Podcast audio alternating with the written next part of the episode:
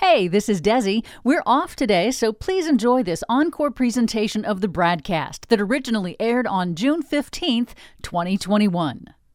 We have now an enormous task ahead to move forward as a country, to punish the perpetrators, to do everything possible to prevent similar attacks, and to do so in a manner that affirms the values on which our justice system is founded and upon which our democracy depends. Sounds good to me, Merrick Garland. How about to you? Well, I don't know why I came here tonight.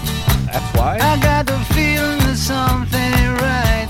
no, it ain't. I'm so scared in case I fall off my chair. And I'm wondering how I'll get down the stairs. Clowns to the left of me, jokers to the right. Here I am, stuck in the middle with you. I am. From Pacifica Radio in Los Angeles, this is the BradCast as heard on KPFK 90.7 FM in LA. Also in Red Bluff and Redding, California on KFOI, Round Mountains KKRN, and Eureka's KGOE. Up in Oregon on the Central Coast on KYAQ, Cottage Grove's KSO, and Eugene's KEPW. In Lancaster, Pennsylvania on WLRI, Maui, Hawaii's KAKU. In Columbus, Ohio on WGRN, Palenville, New York's WLPP. Rochester, New York's WRFZ. Down in New Orleans on WHIV, out in sweltering Gallup, New Mexico on KNIZ. In Concord, New Hampshire on WNHN, Fayetteville, Arkansas's KPSQ, in Seattle on KODX, Janesville, Wisconsin's WADR, and Minneapolis, St. Paul's AM 950 KTNF. We also stream coast to coast and around the globe every day on the internets on some fine streaming affiliates like the Progressive Voices channel, Netroots Radio, Radio for Humans, FYI Nation, NicoleSandler.com, Radio Free Brooklyn, Workforce Rising, No Lies Radio, Verdant Square Radio, and Detour Talk, blanketing planet Earth. Five days a week. I'm Brad Friedman, your friendly investigative blogger, journalist, troublemaker, muckraker, and all around swell fellow, says me from bradblog.com. Thank you very much for joining us for another thrilling, I hope, edition of the Bradcast. Attorney General Merrick Garland on Tuesday said he is considering whether to recommend a new criminal statute to prosecute domestic terrorists. Yes, we got a whole bunch of statutes to prosecute foreign terrorism, Desi Doyen, but when it comes to domestic terrorism, Not so much. not so much. Kind of a big blind spot there. That, among other tactics that he pledged to use to combat the growing threat of domestic extremist violence, as the FBI has seen this year an increase in the number of open domestic terrorism cases. Citing the department's ongoing investigation into the January 6 riot at the U.S. Capitol, Garland pledged during remarks at the DOJ on Tuesday that the department would pursue domestic extremists with the same, quote, resolve and dedication used to pursue those folks on January 6 and used to pursue foreign terrorists. That, as he announced, the Biden administration plans to enhance its analysis of threats from domestic terrorists as part of a nationwide strategy. The Justice Department remains acutely aware of the continuing threat posed by international terrorist organizations. We will never take our eyes off the risk of another devastating attack by foreign terrorists. At the same time, we must respond to domestic terrorism with the same sense of purpose and dedication. Attacks by domestic terrorists are not just attacks on their immediate victims, they are attacks on all of us collectively, aimed at rending the fabric of our democratic society and driving us apart. According to an unclassified summary of the March Intelligence Assessment, the two most lethal elements of the domestic violence extremist threat are racially or ethnically motivated violent extremists and militia violent extremists. In the FBI's view, the top domestic violent extremist threat comes from racially or ethnically motivated violent extremists, specifically those who advocated for the superiority of the white race. Oh, I can hear the heads exploding already at Fox Oh, News. yes. But meanwhile, here in the real world, yeah, these are attacks on all of us collectively aimed at rending the fabric of our democratic society and driving us apart. That, according to the new Attorney General on Tuesday. That's what he said before going on to add, as you heard at the top of the show, citing the January 6 attack on the U.S. Capitol by Trump incited, largely white domestic terrorists, that quote, We have an enormous task ahead to move forward as a country, to punish the perpetrators, to do everything possible to prevent similar attacks, and to do so in a manner that affirms the values on which our justice system is founded and upon which democracy depends. Garland's remarks on domestic terrorism on Tuesday followed on his vow on Friday to also expand enforcement of voting rights by, among other things, doubling the number of attorneys currently working to protect federal voting rights law, even as GOP controlled states around the country continue to expand voter suppression measures at the state level. So that's good. He gets it. He appears to understand the threat to democracy in both attacks on voting and via domestic terrorism, and I'm happy that he's speaking up loudly about both. Unfortunately, those are not the only threats that this nation currently faces when it comes to the quote, attacks on all of us collectively aimed at rending the fabric of our democratic society, which we must address to move forward as a country by punishing the perpetrators to do everything possible to prevent similar attacks in a manner that affirms the values on which our justice system is founded and upon which democracy depends. Yeah, I wouldn't blame you if you're having trouble keeping up with it all, because so am I. Pretty much every single day now, we're learning something new and wildly disturbing about how Donald Trump's administration abused the nation's justice system to serve his own personal interests in one corrupt or at least questionable and almost always unprecedented scheme or another, meant to service his personal or political interests rather than the country's and rather than democracy's. Today's example is just the latest. It comes from Kate Benner at the New York Times on Tuesday morning. New emails obtained from the Department of Justice by the House Oversight Committee show how former President Donald Trump ran a pressure campaign on the eventual replacement to then Attorney General Bill Barr in December after the November election, hoping to push the new top official at DOJ, Barr's replacement, acting Attorney General Jeff Rosen to boost his false claims of election fraud.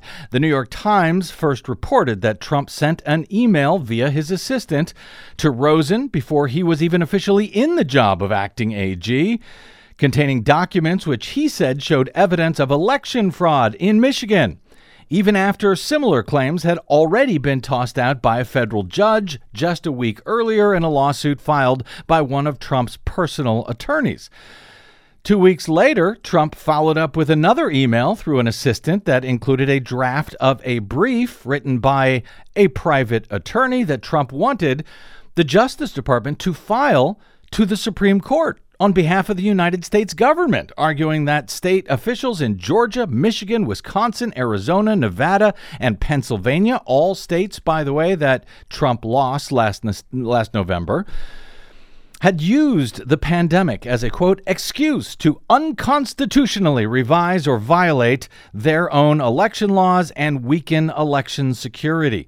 Kurt Olsen, a lawyer who advised Texas Attorney General Ken Paxton, an indicted uh, felon himself, uh, his lawsuit was rejected by the High Court earlier that month well, Olsen prodded acting Solicitor General Jeffrey Wall about meeting with acting Attorney General Rosen about the brief, which he said was modeled after the Texas action. Yes, the one that had been tossed by the Supreme Court. This is the one that Donald Trump wanted the DOJ to resubmit under the name of the United States government. Rosen, to his credit, I believe, in, avoided the entreaties by Olsen and the White House itself, as, at least as far as we know. The DOJ indicated there could be other emails that were not turned over to the House Oversight Committee that might have been withheld under certain executive privilege claims. The efforts from Trump and his allies to pressure the incoming acting attorney general arrived in Rosen's inbox around the same time that Trump's chief of staff, Mark Meadows, was asking Rosen to examine a number of unfounded conspiracy theories about the election, including one particularly insane one, one that I heard a whole bunch of Uh, about in my own email inbox around the same time, despite the lack of any actual evidence to actually demonstrate any of it actually happened or even could have happened. Regarding claims about people in Italy using military technology and satellites to somehow remotely switch votes for Trump to votes for Joe Biden. Yes, all of the insane stuff that you may have heard about on Facebook and Twitter around that time regarding absolutely insane or at least evidence free claims that millions of computerized tabulations were somehow changed from Biden to Trump or from Trump to Biden were actually being pushed by the White House itself on the Department of Justice with demands that they make legal filings to give these almost entirely evidence free claims the official seal of approval by the once respected U.S. Department of Justice. It was these sort of claims, apparently, that were even too insane for the wildly corrupt Bill Barr to get behind with a straight face, leading to his removal after conceding that the DOJ had seen no evidence of fraud that could have changed the results of the 2020 election.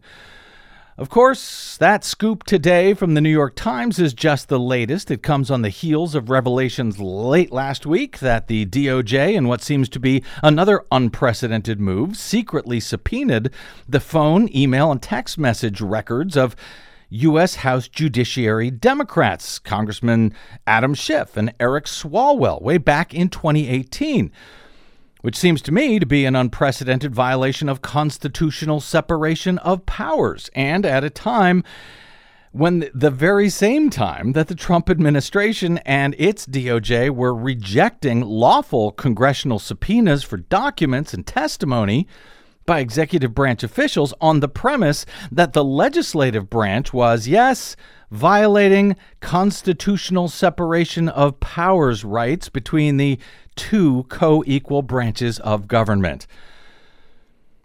But those are just two of the latest disturbing revelations. There have been many more since Trump left office, and of course, many more even while he was still in office, stonewalled by the administration under those same separation of powers claims. And of course, as anyone paying attention knows, there is likely to be much more still forthcoming that we don't yet even know about. In the meantime, President Biden's Attorney General Merrick Garland certainly has his hands full bringing justice to members of the MAGA mob incited by Donald Trump to attack the Capitol on January 6, even as Garland vowed on Friday to double the department's efforts to fight new voter suppression tactics being adopted by Republican states. And today, he vowed to expand the DOJ's focus on ongoing domestic terror threats, which continue to grow across the country. All of that is more, way more than enough for any attorney general to have to deal with, much less needing or wanting to, as they say, look back at what came before him. But look back he must, at least in my opinion. Otherwise, he can look forward to all of the DOJ corruption of the Trump years repeating itself the next time that a Republican finds his or her way into the White House. In February, just after Joe Biden took office, a group of more than a dozen progressive, nonprofit, good government watchdog groups led by our friends at freespeechforpeople.org penned a letter to then incoming Attorney General Garland, calling on him to convene a task, a, a, task force specifically meant to root out the mountain of corruption from the Trump years. The letter begins We write to urge you to commit publicly to establishing within the Department of Justice, immediately upon your confirmation, an independent task force to investigate any potential federal criminal or civil violations that may have been committed by former President Trump, members of his administration, or his campaign, business, or other associates. For at least the past five years, they write, Donald Trump and his aides and associates have engaged in a flurry of unethical, unconstitutional, and often criminal activity, culminating on January 6, 2021, with the seditious insurrection on the United States Capitol incited and encouraged by former President Trump and his allies. If we are to begin the process of restoring the integrity of the Department of Justice and the rule of law to our nation, they write, it is essential that the department thoroughly investigate these actions and, where warranted and appropriate, hold accountable those who have violated the nation's laws. The group goes on, uh, the several groups go on to list at least five areas they suggest the task force focus on. That task force, however, has yet to be convened. Whether the groups received an answer to their letter to Garland, well, we'll find that out momentarily.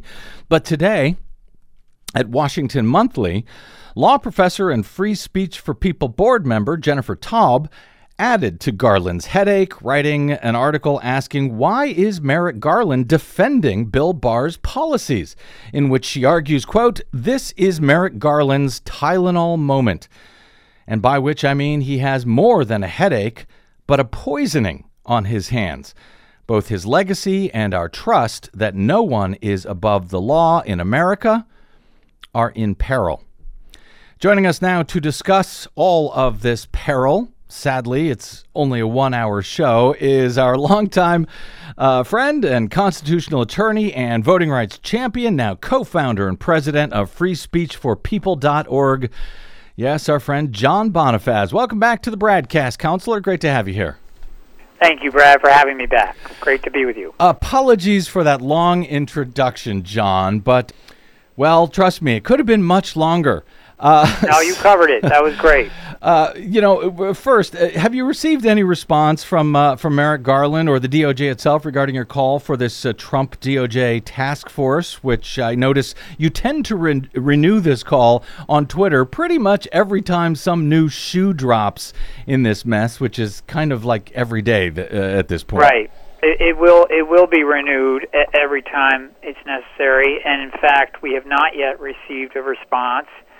And while we're waiting for that response, more and more people all across the country are joining this call. We now have over 200,000 people across the nation who have signed on to this call, and, and that can be found on our blog at freespeechforpeople.org for people to join uh, this call in the DOJ. It's critical, as we state in the letter, for the integrity of the Justice Department and for the rule of law that this task force be created and that Trump and his associates be held accountable for all violations of federal law they have committed. So, why an independent task force stood up by the G- DOJ as you see it? Why is that the best way to go versus a congressional committee or a presidential blue ribbon commission or an inspector general investigation, as uh, uh, Garland has sought and is reportedly receiving after last week's revelations of the DOJ secretly obtaining personal records of Democratic lawmakers and the media and so forth, or or even a special counsel akin to Robert Mueller's. Why is why why are you focusing on a task force specifically? What would that bring us that these other groups could not or would not? Well, first, on the question of congressional oversight or a commission, that Congress might uh, appoint or even the president might appoint. We're, all for that, but neither of those avenues deal with accountability under federal criminal law. Not neither the Congress nor a presidential commission could engage in prosecuting any individuals, including the former president, for violations of federal criminal law. That can only be done by prosecutors mm-hmm. In the U.S. Justice Department or in a U.S. Attorney's Office. The reason why we believe a task force is the best way to go over a special counsel is that we we do think uh, this should not be uh, kind of assigned outside of the department to someone who then is seen as Robert Mueller was seen for, for some time during the Trump administration as the sole arbiter of this, and in fact, in many people's minds, a savior who was going to uncover everything and, and and lead to accountability for Trump. We know that didn't happen. We know Bob Bill Barr himself undermined the report that Robert Mueller presented to Congress, but we also know that Robert Mueller held back on, on certain matters, mm-hmm. including mm-hmm. The decision not to prosecute uh, the president based on a, a policy in the Department of Justice, which we disagree with and many other scholars disagree with, that a sitting president cannot or should not uh, be prosecuted uh, while he's or she's in office, mm-hmm. and, and that effectively means that a sitting president can be above the law during that time. That being said, Robert Mueller laid out very clearly in his report four separate incidents of obstruction of justice where Donald Trump met all the elements for obstruction of justice. And the signal was very clear that once there, the president was out of office, that he would be free to be prosecuted uh, for those crimes. Now, that's just one example of many, mm-hmm. and you've cited others in your introduction as to why this task force needs to be uh, created. But there are multiple investigations that need to proceed, and potentially multiple prosecutions that need to proceed. Uh, and it would be an outrage for this administration to claim it's going to turn the page. It's not going to conduct that kind of accountability for those who have engaged in such lawless behavior in the last administration. That that's what happens, you know, on the road to tyranny. Mm. But if we're to protect our democracy and our constitution, it's critical that we hold Donald Trump and his associates accountable for the violations of federal criminal law they may have committed. So this task force then would be built, uh, uh, uh created by prosecutors, presumably those already in the, the DOJ, unlike bringing someone in as a special counsel like Robert Mueller. So these would be, be people that are sort of already in place and, and, and tasked to focus solely on Donald Trump related crimes essentially is that it, it, would would that be their mandate and is there is there yes. precedent for this well, it would be their mandate. There's, I, I don't think there's precedent for this kind of task force and the multitude of investigations that need to take place because there's not a precedent for this kind of former presidency. Uh, but the reality here is that there are a lot of people in the Justice Department who were engaged uh, in prior investigations that got shut down. For example, in the U.S. Attorney's Office for the Southern District of New York, those prosecutors put Michael Cohen, the president's former lawyer, in jail mm-hmm. for a conspiracy to violate federal criminal federal campaign finance law and to defraud the United States via those hush money payments.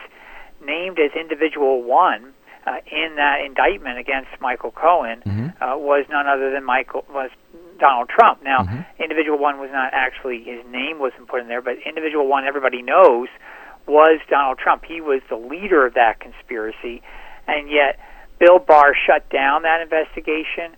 It has no longer been uh, continued uh, in the Southern District of New York U.S. Attorney's Office there. And that's one example where you have a lot of knowledge already built up among the prosecutors who prosecuted Michael Cohen, and they and they named that individual one in the indictment, and they should proceed uh, with that case. And I will say, there may be statute of limitations issues mm. associated uh, with that case that need to be addressed uh, as early as August. So it's critical that this move forward.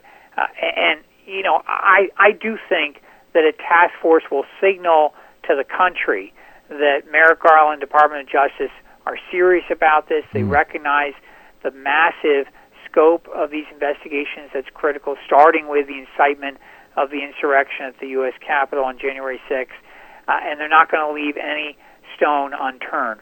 Right now, I fear that that's not the message being sent.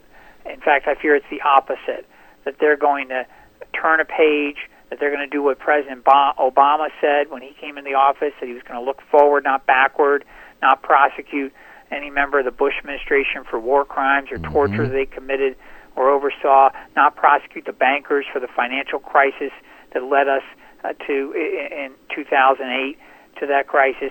If that's the message, that effectively is being sent to the nation, then, as you say in your introduction, we're going to set ourselves up for even far worse dangers with a with a new potential administration down the road, where somebody looks at this and figures I can get away with even much more, and we know that Donald Trump got away uh, with with matters that must be held accountable for. Uh, two points that uh, that that come from those thoughts. Uh, one, and and I, and I think you, you you may have already answered this, but uh, case investigations, probes, and so forth that were shut down by Bill Barr, presuming the statute of limitations hasn't run out. There is nothing that prevents the DOJ from reopening any particular cases, right? Uh, be, being shut yeah. down by the attorney general doesn't is not a legal thing. Doesn't mean they have to stay shut down. Correct? That's absolutely right and and there's no reason why they should follow what Bill Barr and his Justice Department decided because we know that Bill Barr was effectively a, a, a lackey for the president mm-hmm. in so many ways, uh, and and was not credible in the way he ran the Justice Department. And uh, the other point that occurs to me is, you know, the uh, the DOJ's top national security attorney uh, just announced that he'll be resigning. Uh, he was a, a, a Trump appointee. Uh, he would have known about the subpoena and the, the, the, secret subpoenas of the Democratic lawmakers and so forth. But he was still there. You know, he is still there now. I think he's he's resigning. I think next week or or July or something like that. I'm very concerned, John Bonifaz, about the number of Trumpers uh, who may still be burrowed in at the DOJ. And if you're talking about a task force made of Department of Justice officials, well, um, you know, am I right to be concerned about about this and about the Trumpers who are still there? And if so, what can and or should be done about that? Well, I think you're raising a very critical point, which is in addition to setting up this task force, particularly with these revelations of these subpoenas that were issued and the uh, effort to effectively uh, try to find information unlawfully uh, of the journalists and of members of Congress uh, with these investigations brought about by probably Donald Trump himself, but also the the Department of Justice under the Trump administration. In addition to all that, we, we now know uh, that this proceeded into this current administration. New York Times has reported that CNN lawyers were working, you know, to try to negotiate a deal uh, with the Department of Justice, and that deal was not actually formally negotiated until after the inauguration of Joe Biden on January mm. uh, 26, and the government only recently lifted the gag order uh, in that deal. Uh, similarly, the New York Times ha- had a similar fight with a gag order imposed mm-hmm. in March of this year. So, why is the Biden Justice Department continuing the work of the Barr Justice Department yeah. with respect to these kinds of attacks on freedom of the press and, and uh, on on you know potentially we don't know yet, but mm-hmm. potentially uh, continuation of surveillance of members of Congress. Now we're told that that's been ended, uh, but I, I think it's a serious concern, and it means that anyone in the in the Justice Department who was party to that, who was involved in that kind of surveillance, should be immediately removed. They should not remain in, in the Justice Department. They can say, well, I was a career attorney, I was just carrying out orders, but we know that when you're presented with an unlawful order, you should not be carrying that out. And these were raising serious, as you highlight, uh, serious breaches of separation of powers, uh, serious breaches, frankly, of privacy rights of those who, who were the subject of this surveillance. And, and, I, and I think those members of the Justice Department who participated in that should no longer be there. Well, and of course, I agree with you, but it seems like the problem is even larger. As uh, uh, law professor and Free Speech for People board member Jennifer Taub uh, pointed out in her piece at Washington Monthly today, the DOJ has been taking, you know, Donald Trump positions in a bunch of cases. One of them, the E. Jean Carroll case, where she says uh, Trump raped her about 20 years ago. He called her a liar. She's suing for defamation, but the Department of Justice, while Trump was in office, uh, was trying to substitute themselves as the defendant, the U.S., uh, uh, you know, instead of Trump.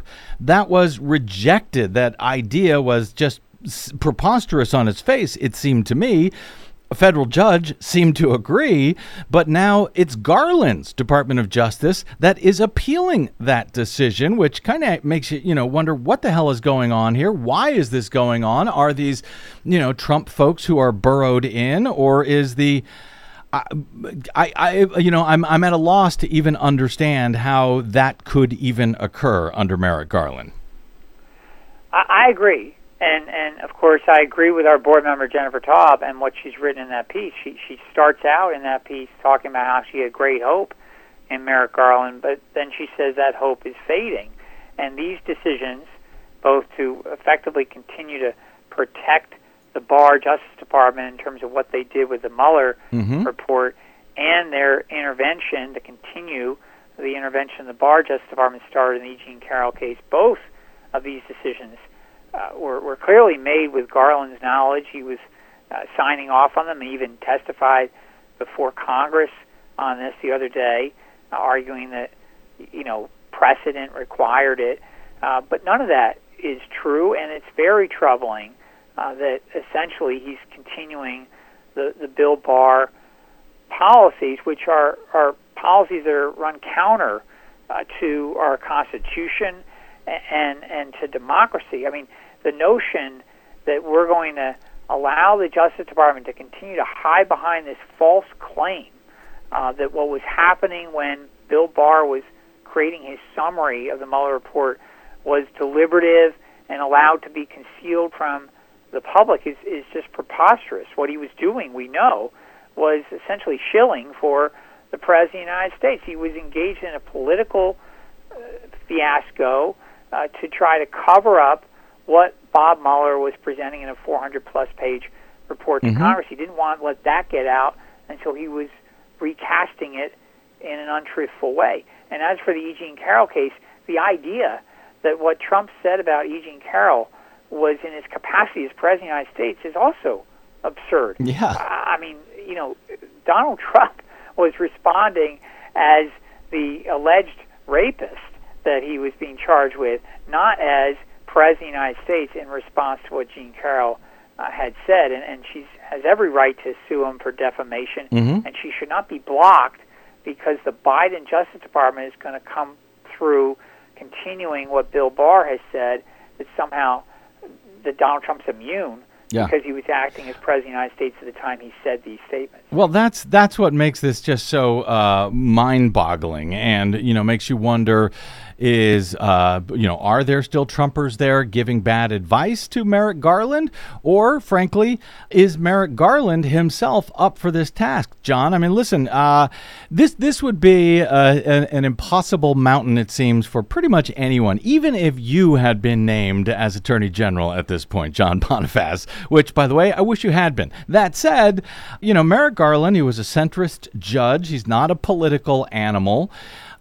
Is is he up for this task? Uh, do, do we have any reason to believe he he is or isn't yet at this point? I don't know. I, I honestly, honestly do not know. I think the verdict is out, and I think it is very concerning this, what we've seen, the actions thus far Mm-hmm. uh, with that, with those two cases and other matters, uh, the the continuation of this surveillance that went on that we now know about into the Biden Justice Department. All, all this is very concerning, and I and that's why I think we need to raise our voices and be clear that we will not accept a Justice Department that looks the other way, that does not hold Donald Trump and his associates accountable, and we certainly will not accept a Justice Department that continues the outrageous actions of the Barr Justice Department. And that, uh, that's really why we're engaged in this campaign with a number of other groups calling for this task force and urging people to join us. Uh, I think this is a moment for the Department of Justice, but also for democracy and our Constitution, and they need to get it right. Uh, so, you know, I, I agree. I've got concerns too about the direction that the Department of Justice is going. I have concerns about uh, Merrick Garland and what he's up to, but I think the verdict is out. This is uh, indeed a critical moment, and um, I, I take some comfort at least knowing uh, that uh, John that that you and Free Speech for People.org and uh, these other groups that you're working with, uh, you know, are there to call him out, to call out Garland, to uh, correct this ship if need be. John Bonifaz, let me. Uh, do you mind if I take a quick break here? I want to come back ask you very quickly about a new campaign that you guys uh, are running at Free Speech for People that sort of goes a little bit back to uh, more back to your initial roots as, as far as you know getting corporations out of our elections. Can you sit tight for one quick second, and I'll we'll we'll come back with uh, with a, one one or two quick questions on that.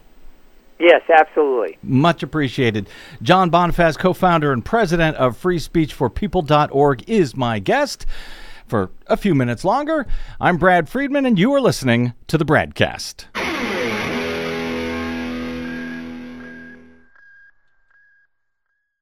What the public hears on the public airwaves matters. Please help us stay on your public airwaves by going to bradblog.com slash donate to help keep us going. That's bradblog.com slash donate. And thanks.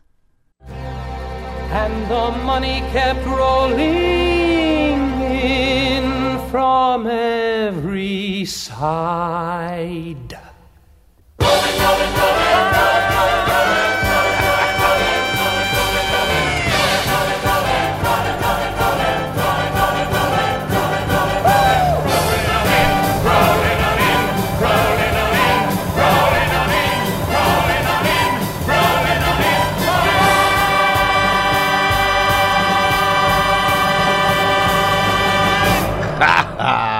you go. That's from Evita. Uh-huh. And that smartly sets up uh, this segment with our friend John Bonifaz, getting back to one of the initial reasons for the formation of his nonprofit, nonpartisan watchdog, Free Speech for People, co founded by my guest today, constitutional attorney John Bonifaz. Um, the group released this video this month calling for the passage of laws to keep money from rolling on in from foreign corporations into American elections. Nearly half of Americans believe our democracy is broken.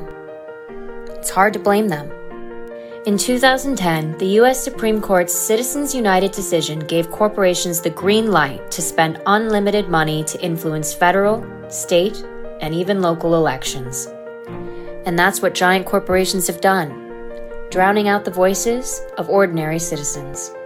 Whose money are these corporations spending? And whose interests are the executives looking out for? Many are substantially owned or influenced by foreign investors. The Saudi government can't spend money in U.S. elections. That's illegal. But it can leverage its stake in American companies so that they do exactly that by proxy. In fact, 40% of corporate stock is owned by foreign investors. Whether those investors are Russian oligarchs, Canadian energy conglomerates, or European financiers, corporate decisions are increasingly influenced by these foreign concerns. And they are shaping the laws that we live by. That's a direct threat to our democratic self government. But we can fix it. All across the country, the American people are fighting back. 73% of Americans, including majorities of both Democrats and Republicans, support limiting political spending by companies with any foreign ownership. Seven states are currently considering a ban on foreign influenced corporate political spending, including New York. New York's Democracy Preservation Act would prevent some of the biggest multinational corporate political spenders from pouring money into New York state and municipal elections. By passing the Democracy Preservation Act, New York has the chance to rebuild trust in democracy. Learn more about these critical nationwide efforts to ban foreign influenced corporate political spending at freespeechforpeople.org. That was uh, obviously freespeechforpeople.org. And as the video explains, 73% of Americans, including majorities of both Democrats and Republicans, support limiting political spending by companies with any foreign ownership. Uh, you know, of course, I'm in favor of this, but John Bonifaz, you know, uh, we, we think uh, we, you and I alike, have been fighting to get corporations out of our elections, but now I'm realizing these are corporations with a lot of foreign money, uh, you know, built, uh, owned by these companies. This seems even more outrageous if that's possible. You know, given how you know popular the idea of getting corporations out of our elections, much less foreign corporations out, uh, do these laws that you're looking at passing around the country now uh, stand a chance of being passed by states like New York? And will they hold up against the Supreme Court and Citizens United? Yes, so it, they do stand a very good chance of passing in a number of states, and New York State already has passed via their state senate this model legislation. It's pending before the New York Assembly, and the special session that is un- undoubtedly going to happen in New York uh, this summer or this fall uh, will be another opportunity for the Assembly to take up uh, this model legislation. New York could become the first state in the country to enact this kind of law. Seattle was the first jurisdiction uh, to enact it in this way with the thresholds as defined in the law for foreign influence corporations of having 1% single stock ownership by a foreign investor or 5% in the aggregate. Uh, and this is a critical reform for dealing with the threat of multinational corporate spending in our elections. We know from the Citizens United ruling in January of 2010, which was how we got started at Free Speech for People, to Mhm. overturn that ruling and the doctrines underlying that ruling of corporations being treated as people and money equaling speech. Mhm. We know from that ruling that it swept away a century of precedent barring corporate money in our elections. And vast majorities of the public support a constitutional amendment which we have advocated for, along with many others, to overturn that ruling. But while we're continuing that fight for a constitutional amendment to overturn the ruling, this kind of reform actually fits within the overall framework of what the Supreme Court has ruled because the Supreme Court, two years after Citizens United, in a case known as Bluman v. FEC, Mhm. upheld the long-standing federal prohibition that foreign nationals have no role whatsoever in spending money indirectly or directly in our elections at the federal, state, and local level. It's the only federal campaign finance law that applies to state and local elections as well. Uh, and what has now happened is that as a result of this loophole created by Citizens United, foreign investors are now able to use the corporate form to subvert that very federal prohibition to get around it by trying to influence our elections via the corporate vehicle.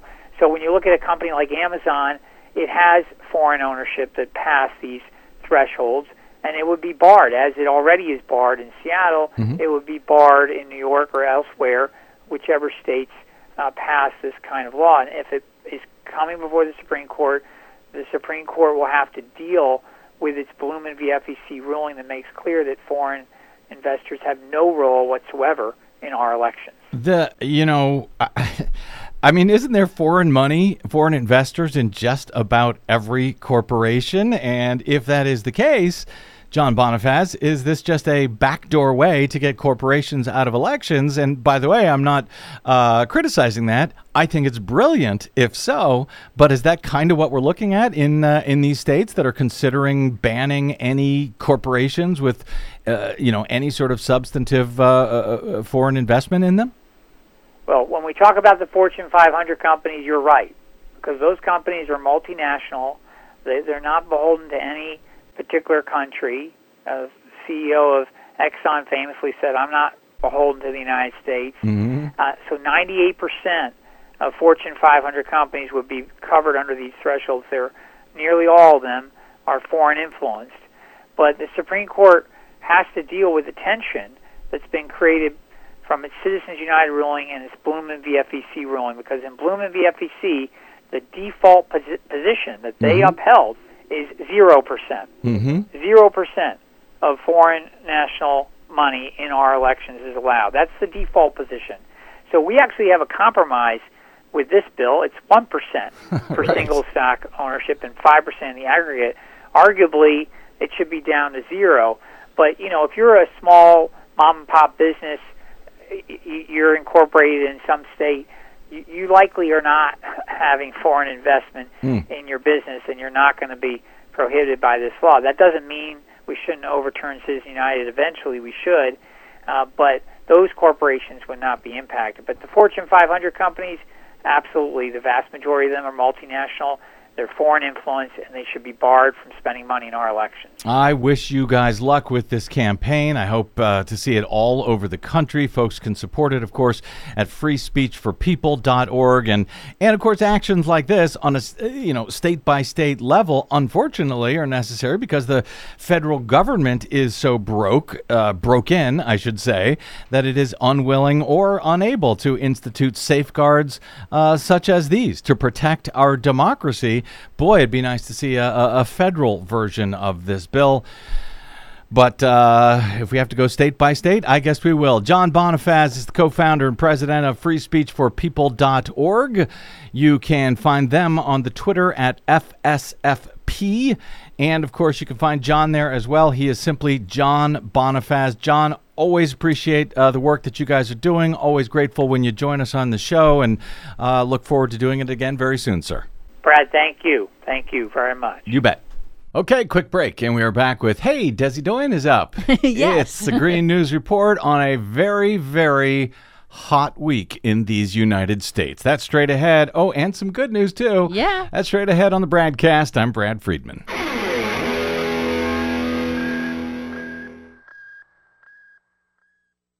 Hey, this is Brad. Please consider supporting whichever progressive media outlet is serving you.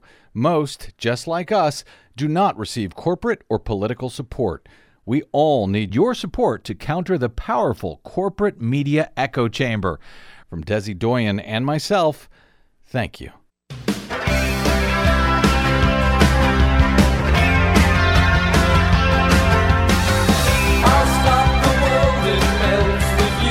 Okay, today's Green News Report ends a little bit happier Yes. than unfortunately we have to start it. And there's a little bit more detail I want to give on uh, one of the stories uh, this heat wave that is now buckling uh, much of the U.S. Dozens of daily heat records shattered on Monday. Highs soared into the 90s, hit triple digits across cities in the western part of the country, all the way north to the Canadian border. Denver hit 101 in Denver. Wow. And Montana's capital, usually pretty cool up there, uh, Helena, yeah. reached a sizzling 104 degrees. Wow. Records in Salt Lake City and Billings, Montana were broken by five degrees or more, which normally, when you break a record, it's, you know, one or two degrees. So the fact that these records were just smashed by these large margins, according to NBC, speaks to the intensity of the heat that's now baking that part of the country.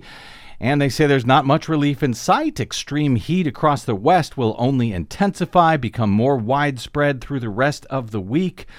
And they note that about 200 million people are now projected to experience temperatures more, higher than 90 degrees over the next seven days. 40 million of us over 100 degrees. Because, yes, though they don't know it, I will. This is what global warming looks like. This is what we have been warning about for a very long time, and this, unfortunately, is just the beginning. More than 50 million Americans were under heat warnings and watches on Tuesday. Uh, triple digits coupled with bone dry humidity will cook the West throughout the rest of the week. Highs could skyrocket up to 30 degrees above average in some spots, and nearly 200 new daily record highs are possible by the end of the week. There is also concern in states like California, and yes, Texas, where they are urging residents to conserve power in response to the heat wave to avoid rolling blackouts. Um, could see uh, uh, temperatures all time highs up to 125, 127 degrees in the desert southwest. But of particular concern is Texas, given their hottest days of the year are yet to come. It usually doesn't get this hot until August, Desi Doyen, in your old home Lone Star State. Yes, I know, and it's it's really disturbing because as a kid, you know, we would never hit even 100 degrees before August. In fact, it used to be a contest on the radio stations locally. Hey, when's it going to hit 100 degrees? Now it hits it in, you know, sometimes April, sometimes May. And I, you know, the fact that uh, uh, uh, Texas just went through this uh, winter storm storm Yes. that knocked out their elect- their electric system because they don't require it to be uh, winterproof, essentially weatherized, Weatherized. to, co- to to withstand all kinds of extreme weather. Because you remember that a power plant can be tripped off when it's too hot because of the heat. nuclear facilities because have to shut down because the water that they cool it with from the rivers and streams and so forth gets too hot to use to cool down the nuclear plant. Yeah, that's that's kind of a problem with nuclear plants. So I'm assuming that in Texas, where they are not uh, winterized, they're probably not much better summarized, so Uh, to speak, in no, Texas. and the Texas state legislature closed its session without doing much on behalf of the actual people who live and work in Texas to ensure that they can afford these astronomical power bills and also to prevent blackouts because the Texas grid, as we all know, is not connected to the rest of the United States where neighboring states could help with that. So if it goes out, they're out of luck. Yeah. Good luck, Texas. You know, all of this irritates the hell out of me. Uh, you know, I'm sure the uh, f- folks on Fox News, they're not even talking about. Uh, I'm sure they're not calling climate change a hoax today. Uh, or you know, this is one of those days they just ignore the issues and wait for the snow to fall in winter so they can declare there's no such thing as global warming Right. hoping that their duped, brainwashed audiences won't remember. Luckily, our audiences are neither duped nor brainwashed, so we give them the real news in our latest Green News Report. There's so much that they want to do together, from security, NATO, to climate change. It's a breath of fresh air. G7 summit ends with pledges for climate action, few concrete details. It was almost as hot in Montana today as it was in New Mexico. Early season heat wave breaks records, spikes wildfires. Disturbing mystery at Chinese nuclear plant. Plus, like the Keystone XL pipeline, Alaska's Pebble Mine is truly dead. Good. All of those stories and more straight ahead. From BradBlog.com, I'm Brad Friedman. And I'm Desi Doyen. Stand by for six minutes of independent green news, politics, analysis, and snarky comment. One of the things I, some of my colleagues said to me when I was there was, well, the United States leadership recognizes there is global warming. Um, and I know that sounds silly, but uh, you know we had a president who last who uh, basically said it's not a problem, global warming. Well, it wasn't a problem for him. It is the existential problem facing humanity. You're assuming he was human, sir. This is your Green News Report.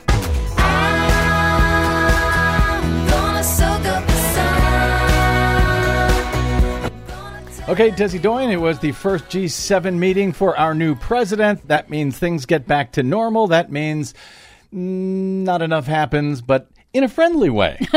That's actually a pretty good assessment. Thank you. At the G7 meeting over the weekend in England, President Joe Biden repaired relationships with U.S. allies who welcomed the shift from the Trump administration.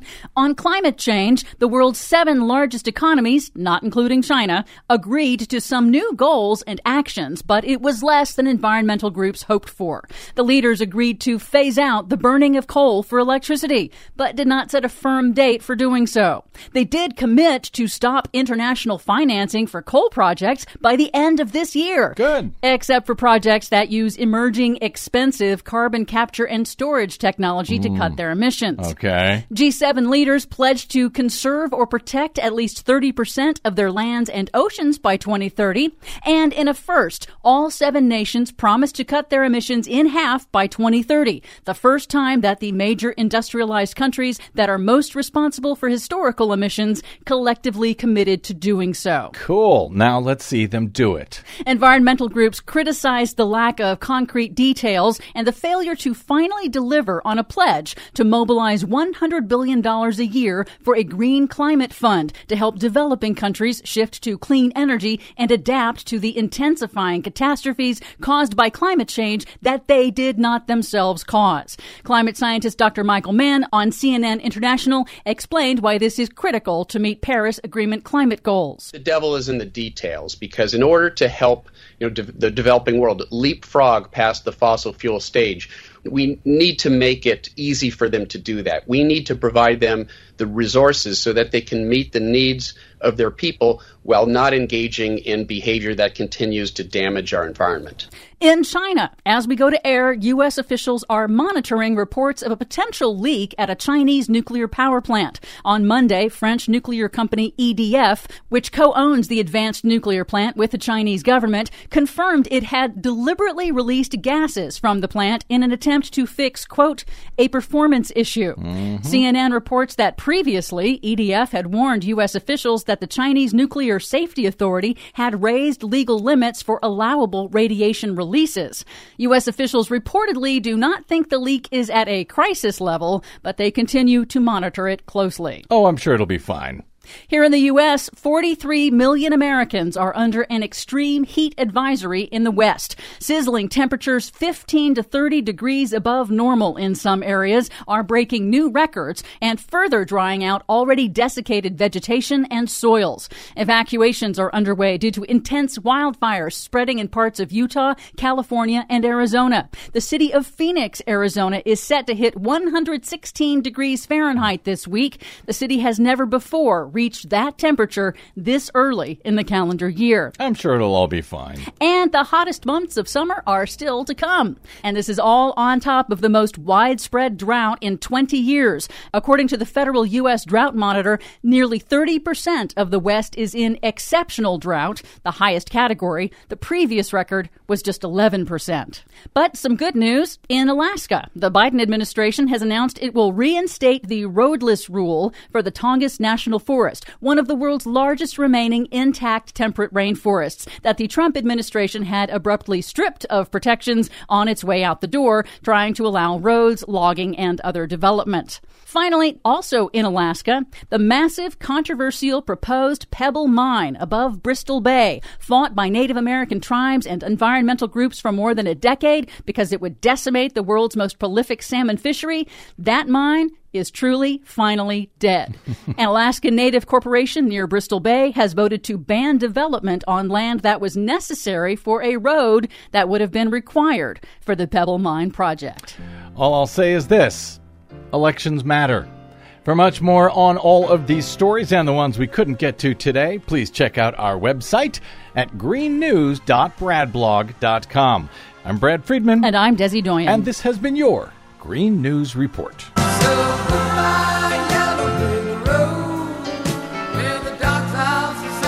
I'll tell you what, if you live in Alaska right now, you either love Joe Biden or you really hate him. Yeah. He's uh, shut down the drilling in ANWR. He has uh, ended the Pebble Mine. Well, now he didn't end Pebble Mine, but he did. He, he did suspend drilling in many of the Arctic uh, wildlife areas. Who So ended the Pebble Mine? That would have been an Alaska Native Corporation, which actually has a, a lot of uh, Mhm. pull on how their lands are used in Alaska. Oh, I'm sure they're blaming uh, Biden for that anyway. Don't They you worry. will. Yeah, and of course, ending the roadless, restoring the roadless rule in the Tongass National Forest. Yes, all very important. The Tongass National Forest Yep. actually uh, sequesters more carbon than all of the lower 48 forests combined. So I say let's save it. Yeah. All right. Thank you very much, Desi Doyen. Thanks to all of you for spending a portion of your day or night with us. Thanks, of course, as well to my guest, John Bonifaz of freespeechforpeople.org. If you missed any portion of today's show, download it anytime for free at bradblog.com. That is made possible only by listeners like you who stop by bradblog.com slash donate. Thank you for that. Uh, You can drop me email if you like. I am bradcast at bradblog.com. On the Facebooks and the Twitters, you will find me at the Bradblog. I will see you there until we see you here next time, hopefully tomorrow. I'm Brad Friedman. Good luck, world. So